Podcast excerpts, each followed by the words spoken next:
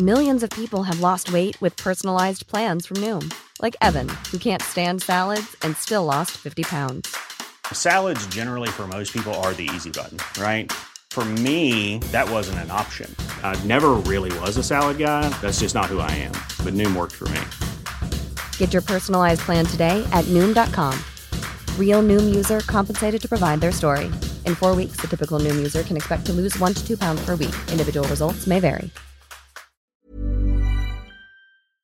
Take two engaging hosts, one interesting topic, add some reading and a bit of background research, and then record a conversation where they explain the subject's complexities to each other and share all the most interesting bits.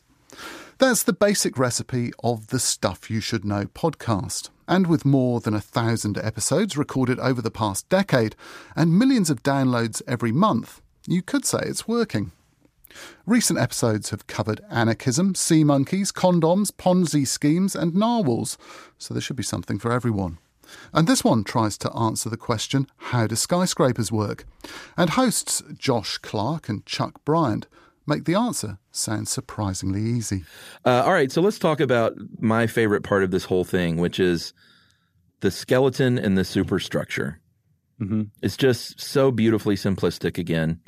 Uh, the steel skeleton is the support structure of a skyscraper, and these are literally just vertical columns made up of metal beams that are riveted together end to end Right. in a big giant box. And then at every floor, first floor, second floor, third floor, Oh, keep going. you're going to have obviously horizontal girders, and those are just, I was going to say strapped. That wouldn't be very safe. They're, those are just riveted. a good ratchet strap will do it. Right. Strapped with like a, a, a bit of leather. That's it. That's what holds them together. Those are riveted to the columns, and that's it on top. Right. So yeah, you've got you've got vertical columns going up, you have girders going horizontally, and then you'll have like diagonal Sure. supports that stabilize the girders, right? Yeah, And those make- came along a little later. Right, but all of these things put together, it forms like uh, like what it's called, the skeleton, the structure of the building, and it holds up everything because everything is connected to those vertical columns. Right, which is pretty great, but it creates an issue in that all the weight is getting transferred straight down through those Mm-hmm. vertical columns. Yeah, that's what it does. So like all of the horizontal weight, like from the floors, from like the desks you put in there, from the drywall, from everything, it all gets transferred to those vertical columns, which means that you better have some number one sturdy vertical columns, but you can't just build this thing on the sidewalk. No, You've got to you've got to you've got to mount them pretty well to the to the earth. And the way you do that is there's a sublayer of clay that you want to dig down to depending on how heavy your building is.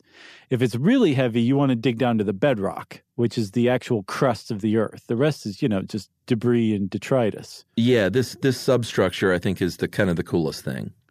I agree. So, do you remember we were talking about how um, if you build with brick and mortar, the taller you build, the thicker the walls have to be to where you have like basically no room left in the lower levels? Yeah.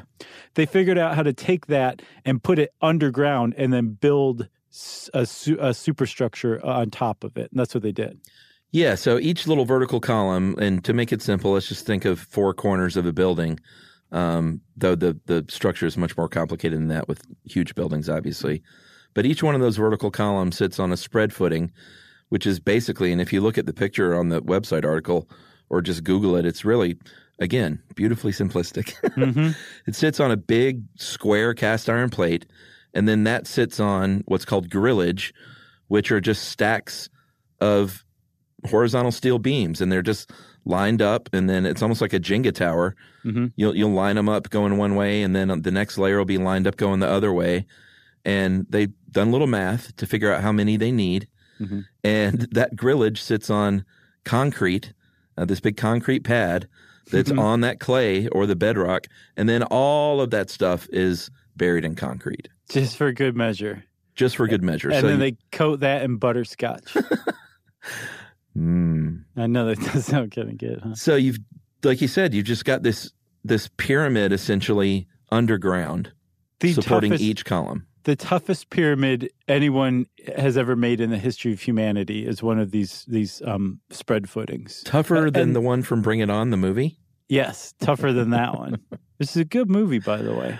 That's what I've heard.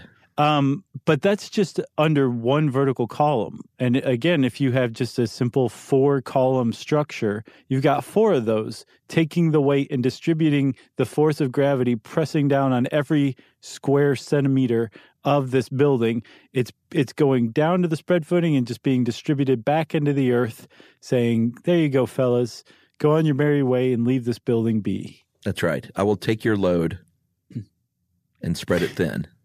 And before we take a break, we should mention that all, of this means this this uh, skeletal structure means that your outer walls, which are the curtain walls, um, they they can be wide open, and so that's why you see floor to ceiling glass in a lot to most of these Yeah. because you don't need it to support anything. No, just itself. That's the only thing it has to support. So that was like a huge revolution in in construction. The idea that you could build with this new material, well not new, but newly refined material, newly available material Mhm. that could support a huge tall building and that you could just put an outside wall onto.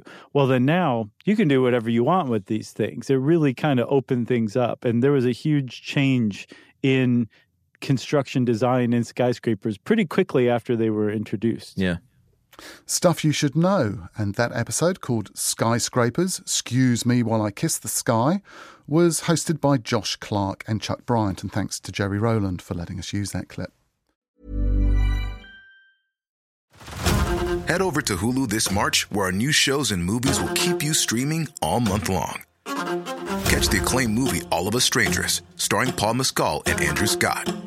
Stream the new Hulu original limited series We Were the Lucky Ones with Joey King and Logan Lerman.